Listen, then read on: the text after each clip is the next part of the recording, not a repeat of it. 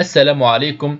إذا معكم إسماعيل آه، خريج آه، ماجستير هندسة صناعية وكذلك أستاذ في جامعة شيرون أود 1955 في سكيكدا إذا فلنبدأ في آه، في الفكرة الأولى وهي كيف يمكنني أن أحول فكرة إلى مشروع على أرض الواقع. عموما يجب في البداية أن تمر أي فكرة على آه، بعض الخطوات التي آه، من خلالها تعمل على قياسها وتحديد هل هي فعلا فكرة مميزة ويمكن لها أن تنجح أم لا. آه، كما يمكن محاولة تحديد نسبة نجاحها تماما في السوق من خلال هذه الخطوات التي سنذكرها آنفا. ومن ثم نعرف هل ستقيم هذه الفكرة أم لا. لأن لأن الصدق لنكون صريحين ليس كل الأفكار ناجحة وليست كل الأفكار يمكن أن تحقق لك, لك الأرباح. يعني ممكن انت تراها فكرة ناجحة وفكرة ليس لها مثيل. ولكن عندما تتبع الخطوات التطبيقية التي من خلالها ستكتشف حقيقة هل أن هذه الفكرة فكرة جيدة أم فكرة يجب إما أن تطور فيها أو أن أن تبلورها بصفة أو بطريقة أخرى. إذا المرحلة الأولى يجب عليك ركز معي يجب عليك تحديد مدى مدى قوة هذه الفكرة. هذه الفكرة مدى قوة هذه الفكرة؟ إذا لمعرفة قوة الفكرة الخاصة بك وهل ستنجح أم لا يجب عليك عمل العديد والعديد من الدراسات والأبحاث المكثفة في المجال الذي تنتمي إليه فكرتك. يعني يجب أن تلم أن تلم بكل الجوانب التي تخص آه، الفكرة الخاصة بك. آه، يعني آه، عليك عليك بمعرفة كل الجوانب العلمية. آخر الأبحاث في الفكرة أو المنتوج الذي ستنتجه. وكذلك كما نقول من من اكتسب المعرفة اكتسب كل شيء. ولهذا آه، أول شيء أو أول خطوة يجب عليك أن تتعمق في الفكرة الخاصة بك. يجب أن تكون أنت الشخص الذي آه، الشخص الملم بالفكرة من كل الجوانب.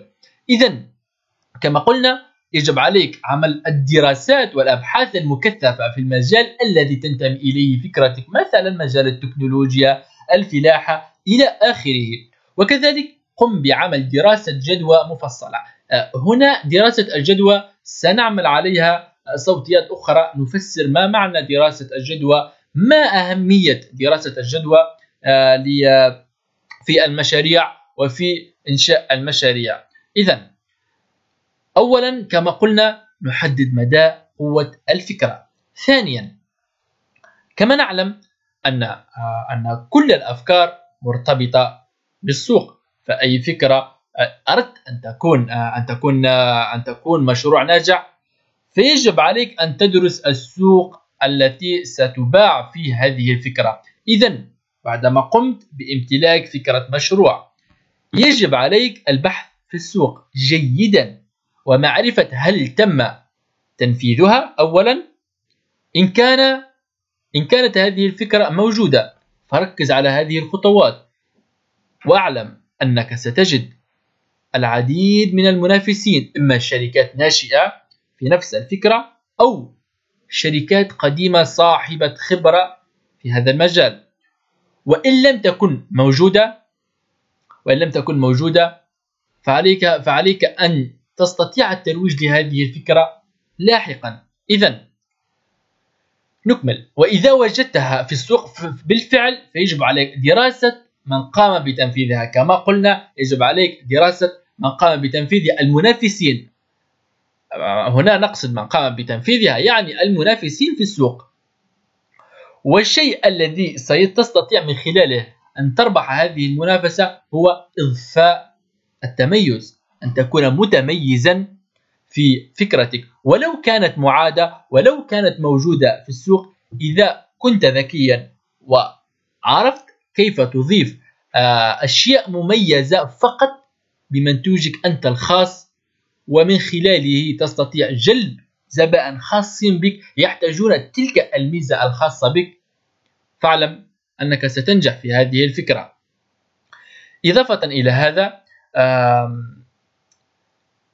عندما تستطيع عندما تستطيع أن تعرف السوق جيدا وتعرف المنافسين جيدا فبالتأكيد فبالتأكيد سينجذب الزبائن إلى الشيء المميز كما قلنا وبالتالي ستستطيع المنافسة وتحقيق الأرباح بشكل جيد.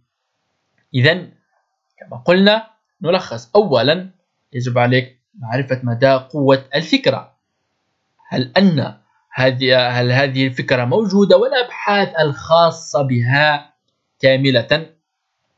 إضافة إلى هذا ثانيا عليك أن تبحث في السوق وأن تعرف السوق التي ستدخلها والمنافسين وهل أن أن المنتوج موجود أم لا وإذا كان موجودا فستضفي عليه التميز. نعم. وهناك بعض الخطوات التي أريد أن أتطرق إليها وهي التي أنا أراها من من الركائز التي يجب على كل على كل على كل صاحب شركة ناشئة أو من يريد أن يؤسس شركة ناشئة أن تكون فيه آه كما نقول هذه هذه خاصيات شخصية بالشخص الذي يريد أن أن أن يفتح الشركة الناشئة أولا العديد والعديد من الأناس يريدون أن يفتحوا شركة ولديهم الفكرة ولكن ليس لديهم الاقتناع التام بتلك الفكرة. آه كيف كيف ستستطيع أن تقنع إنسان بفكرة أنت ما زلت لم لم لم تقتنع بها؟ يعني تريد أن تقنع إنسان بشيء أنت أنت المخ العقل الباطني لا يستطيع أن يقتنع بها. إذا تخيل معي إذا كنت تقوم بتنفيذ فكرة أنت نفسك غير مقتنع بها أو مؤمن بها فكيف لك أن تقنع بها غيرك لهذا الأمر من أهم الأشياء التي أنا أراها شخصيا والتي يجب أن تهتم بها هي في فكرة والمشروع أن تمتلك الإيمان الكبير في داخلك. يجب أن تكون مؤمن 100% بالفكرة وأن تكون مقتنع حق الاقتناع بفكرتك التي ستبدأ بتنفيذها على أرض الواقع لكي تستطيع إقناع غيرك. ثانيا لعل هنا أشياء يراها العديد أنها أشياء مكررة والكل يتكلم عليها وفي الفيديوهات التحفيزية الإيمان والعمل الجاد. ولكن هذه ركيزة النجاح. إذا لم تؤمن بفكرتك لن تستطيع أن تقنع غيرك بفكرتك ولن تستطيع الترويج أصلا لمنتوجك. ثانيا العمل الجاد. من آمن بفكرة سيعمل عليها 24 ساعة. صدقوني إذا أمنتم بفكرة معينة ستعملون على نجاحها 24 ساعة. يجب أن تتعلم أن الوقت الذي ستأخذه أو سيأخذه منك المشروع على الأقل في البداية هو كبير جدا. يكاد يصل إلى اليوم الكامل كما قلت لكم.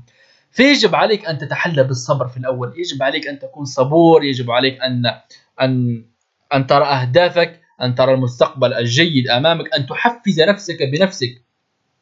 وكذلك مع الصبر يجب عليك العمل الجاد والإجتهاد فيه لكي تستطيع آه، تحقيق النجاح. نعم. لأن النجاح لا يأتي بالنوم أو بالكسل كما قلنا. إضافة إلى هذا عليك بالإرادة أن تكون صاحب إرادة مهما كانت العراقيل التي ستعترضك وستعترضك عراقيل. يجب عليك ألا تيأس لأنك تؤمن بتلك الفكرة لأنك عملت ساهرا على أن تنجح تلك الفكرة. لذلك أنت فقط تريد أن أن تنجح. آه، لذلك تلك الإرادة الداخلية ستنتج ستنتج شيء عظيم وهي أنت أن أن من خلالها تستطيع إنجاح فكرتك. إذا هذه الثلاث أشياء أريد منكم أن أن تركزوا فيها وأن تفكروا فيها معي وهي أن تكون مؤمن بالفكرة والعمل الجاد وكذلك الإرادة القوية. إذا كما قلنا آه، في الأول أننا يجب علينا معرفة مدى قوة الفكرة البحث على الفكرة في السوق وسنتطرق في الصوتية الأخرى على بقية المراحل. شكرا لكم.